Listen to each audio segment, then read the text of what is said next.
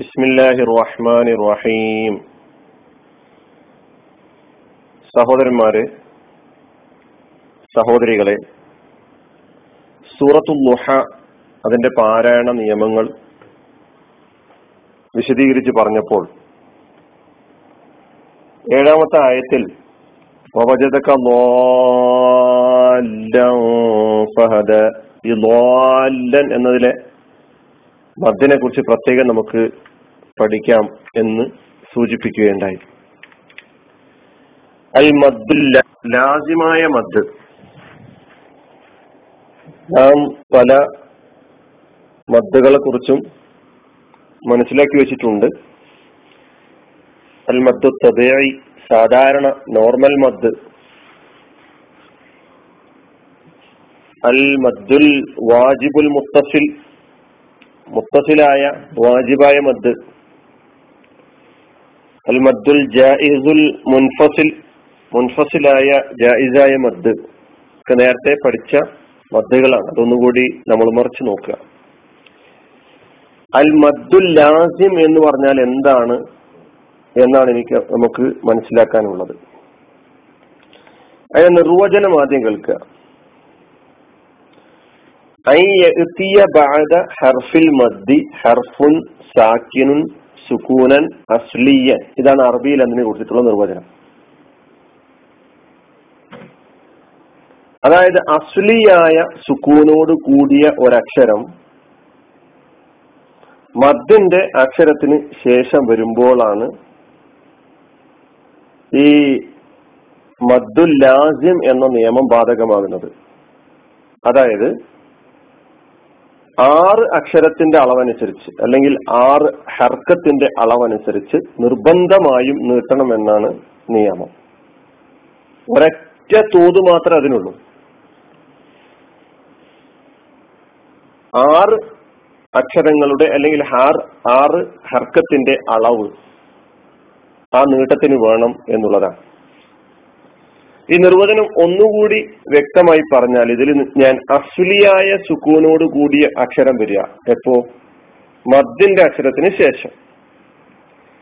മദ്ദിന്റെ അക്ഷരത്തിന് ശേഷം അസ്ലിയായ സുക്കൂനോട് കൂടിയ അക്ഷരം എന്ന് പറഞ്ഞു കഴിഞ്ഞാല് ആ സുക്കൂന് വഖഫിൽ വന്നതോ അല്ലെങ്കിൽ ചേർത്തോതുമ്പോൾ പറയാത്തതോ ആയ സുക്കൂനല്ല എന്നർത്ഥം. വഖഫിലായാലും വസ്ലിലായാലും, അതായത് ആ പദം അല്ലെങ്കിൽ അവിടെ നിർത്തുകയാണെങ്കിലും അല്ലെങ്കിൽ ചേർത്ത് ഓതുകയാണെങ്കിലും ഒക്കെ തന്നെ സുക്കൂന്, ആ സുക്കൂൻ അതുപോലെ തന്നെ ഉണ്ടാകും. അതുകൊണ്ടാണ് അസ്ലിയായ സുക്കൂൻ എന്ന് പറഞ്ഞത്. ഉദാഹരണത്തിലൂടെ പറയുമ്പോൾ മനസ്സിലാവും. അസ്ലിയല്ലാത്ത സുക്കൂന് വന്നതിന് ഉദാഹരണം പറയുകയാണെങ്കിൽ, നമ്മള് സൂറത്തു അത്തക്കാസൂറിൽ പഠിച്ച ഒരു ആയത്ത് കല്ലാ സൗഫ തഅലമൂൻ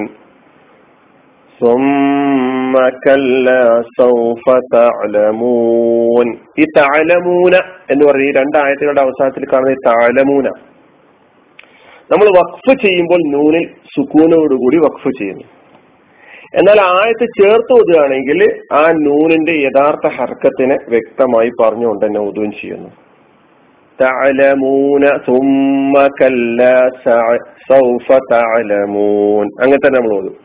എന്നാൽ വഖഫ് ചെയ്യുകയാണെങ്കിലോ കല്ലാ സൗഫ തഅലമൂൻ, അവിടെ ആ നിയമം, അവിടെ ഉള്ള നിയമം മദ്ദുൽ ആസിമല്ല, അവിടുത്തെ നിയമം വേറെയാണ്. നമ്മൾ നേരത്തെ പഠിച്ചിട്ടുണ്ടായിരുന്നത് മദ്ദുൽ ആരിൽ പുതുതായിട്ട് സുക്കൂന് വരുമ്പോൾ ഉണ്ടായിത്തീരുന്ന മദ്ദാണത്. മദ്ദിന്റെ അക്ഷരത്തിന് ശേഷം സുക്കൂന് പുതുതായി വരുമ്പോൾ ഉണ്ടാകുന്ന മദ്, ആ സുക്കൂൻ അസ്ലിയായ സുക്കൂനല്ല. പ്രധാനമായും ഈ അൽ മദ്ദുൽ ആസിം 2 തരമായി തിരിച്ചു മനസ്സിലാക്കാം നമുക്ക്. ഒന്ന്, മദ്ദിന്റെ അക്ഷരത്തിന് ശേഷം ശബ്ദോട് കൂടിയിട്ടുള്ള അക്ഷരം വരിക, ഹർഫുൻ മുഷദ്ദദ്, ശബ്ദ ചെയ്യപ്പെട്ട അക്ഷരം വരിക. ശബ്ദ ചെയ്യപ്പെട്ട അക്ഷരം എന്ന് പറഞ്ഞാൽ നമുക്ക് മനസ്സിലാവും, ഇരട്ടിപ്പിക്കപ്പെട്ട ശബ്ദത്തിന്റെ അടയാളവും ആ അക്ഷരത്തിന്റെ മുകളിലുണ്ടാകും.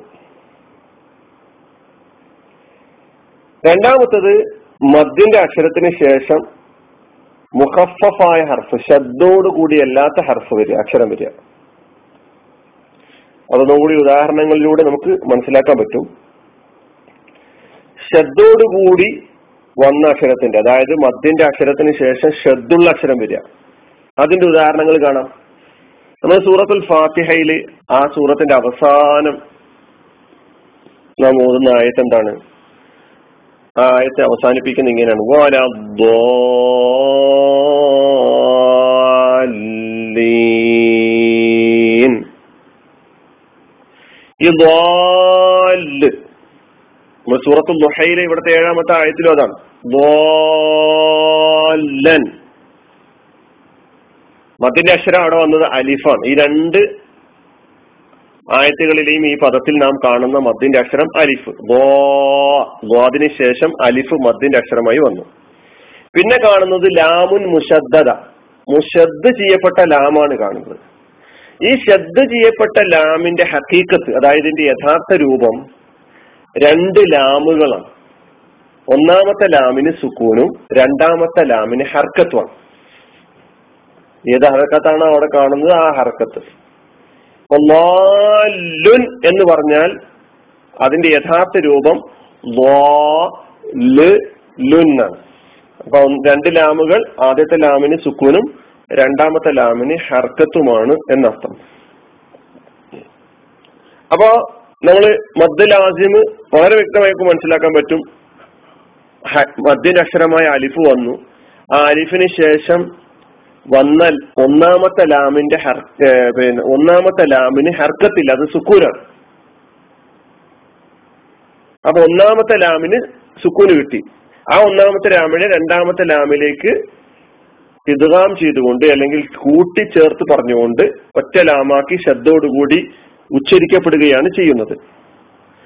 അപ്പൊ ഇവിടെ മദ് ലാസിം, ലാസിമായ മദ്, മദ്ദുൽ ലാസിം എന്ന് പറഞ്ഞാൽ നിർബന്ധമായി നീട്ടൽ, നിർബന്ധമായ മദ്. അത് നീട്ടേണ്ട അളവ് ആറളവാണ്. ഇവിടെ ലാമ് വന്നത് ശരിക്കും മനസ്സിലാക്കി വെക്കുക, മദ് ലാസിമായിട്ട് തന്നെ ഉച്ചരിക്കണം. അതുകൊണ്ടാണ്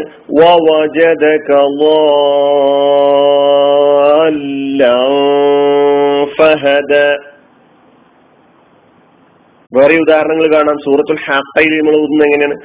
അൽഹാഖത്തുമൽ ഹാഖ. ആ നീട്ടലിനൊരു സൗന്ദര്യമുണ്ട്. അപ്പൊ അൽ ഹാഖത്തുന്റെ യഥാർത്ഥ രൂപം എന്തായിരിക്കും? നമ്മളവിടെ കാണുന്ന കാഫ്, ശബ്ദ ചെയ്യപ്പെട്ട ഈ കാഫ് രണ്ടക്ഷരങ്ങളാണ്. അതായത് രണ്ട് കാഫുകളാണ്. ഒന്നാമത്തെ കാഫിന് സുക്കൂനും രണ്ടാമത്തെ കാഫിന് ഹർക്കത്തുമാണ്. അപ്പൊ അൽഹാഖത്തു എന്ന് പറഞ്ഞ അതിന്റെ യഥാർത്ഥ രൂപം അൽഹാഖത്തു എന്നാണ്. അൽഹാഖത്തു. അത്വാമത്തു, അവിടെ അതേ നിയമം. യഥാർത്ഥ രൂപം എങ്ങനെയാണ്? അത്വാമത്തു. ഒന്നാമത്തെ മീമിന് സുക്കൂനും രണ്ടാമത്തെ മീമിന് ഹർക്കത്തും. ഇതാണ് ഒരു ഉദാഹരണം. ശബ്ദോടുകൂടി വന്നിട്ടുള്ള മദ്യന്റെ അക്ഷരത്തിന് ശേഷം വന്ന അക്ഷരം മുശബ്ദതാകുക, ശബ്ദോടുകൂടിയുള്ളതാവുക. അപ്പോൾ ആ അവിടെയുള്ള മദ് ലാസിമാണ്. 6 അനക്കത്തോളം നമ്മൾ നീട്ടണം. ഈ കാണുന്ന മദ്യന്റെ അക്ഷരത്തിന് ശേഷം വന്ന അക്ഷരത്തിന്റെ സുക്കൂന് അസുലിയായ സുക്കൂനാണ്, യഥാർത്ഥ സുക്കൂനാണ്. അത് എപ്പോഴും അങ്ങനെ തന്നെ പറയണം എന്നുള്ളത്. വഖഫിലാകട്ടെ വസുലിലാകട്ടെ അത് എപ്പോഴും അങ്ങനെ തന്നെ ഉണ്ടാകും. ഇനി മദ്യന് ശേഷം ശബ്ദമല്ലാത്ത അക്ഷരം വന്നാല് ആ അക്ഷരത്തിന് സുക്കൂനുമാണ്. അതിനൊരു ഉദാഹരണം കാണാം. സൂറത്ത് യൂനുസിലെ 91-ാമത്തെ ആയത്തിൽ നമുക്ക് കാണാം,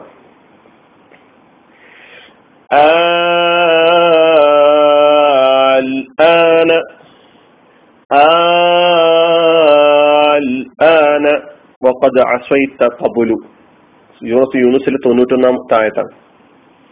ഖുർആൻ നിങ്ങൾ നോക്കുകയാണെങ്കിൽ അത് മനസ്സിലാക്കാൻ പറ്റും. ഇവിടെ നീട്ടുകയാണ്, ഈ ഹംസയെ നമ്മൾ നീട്ടുകയാണ്. ഈ ഹംസ ഹംസത്തുൽ ഇസ്തിഫാം. ആൽ ആന എന്നതിന്റെ എന്ന കെട്ടായിട്ട് നമ്മൾ പറയുകയാണെങ്കിൽ ഒന്നാമത്തെ അക്ഷരം ഹംസ, ഹംസത്തുൽ ഇസ്തിഫാമാണ്. രണ്ടാമത്തെ അക്ഷരം അലിഫാണ്, ആ അലിഫ് മദ്ദിന്റെ അലിഫ്. മൂന്നാമത്തെ അക്ഷരം സുക്കൂനുള്ള ലാമാണ്, ലാമുൻ സാക്കിന. അപ്പൊ തീർച്ചയായിട്ടും നിയമം നമുക്ക് മനസ്സിലായി. മദ്ദിന്റെ അക്ഷരത്തിന് ശേഷം സുക്കൂന് വന്നു. ആ സുക്കൂൻ അസ്ലിയായ സുക്കൂനാണ്.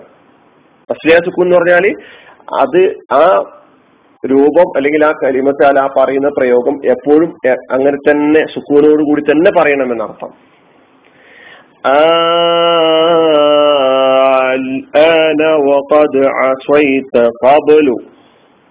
സൂറത്ത് യൂനുസ് 91 ആയത്ത് നിങ്ങൾ നോക്കിയിട്ട് ഈ നിയമം മനസ്സിലാക്കി വെക്കുക. ഇനിയും മദ്ദുൽ ലാസിമുമായി ബന്ധപ്പെട്ട് നമുക്ക് മനസ്സിലാക്കാനുണ്ട്. അത് സൂറകളുടെ തുടക്കത്തിൽ കാണുന്ന അക്ഷരങ്ങൾ, ചില സൂറകളുടെ തുടക്കത്തിൽ നമ്മൾ അത് തുടങ്ങുന്നത് ചില അക്ഷരങ്ങൾ കൊണ്ടാണ്. അതിന്റെ മദ്ദുമായി ബന്ധപ്പെട്ട് നമുക്ക് ഈ മദ്ദുൽ ലാസിമുമായി ബന്ധപ്പെടുത്തിയിട്ട് തന്നെ മനസ്സിലാക്കേണ്ടതുണ്ട്. അത് നമുക്ക് അടുത്ത ക്ലാസ്സിൽ പരിശോധിക്കാം.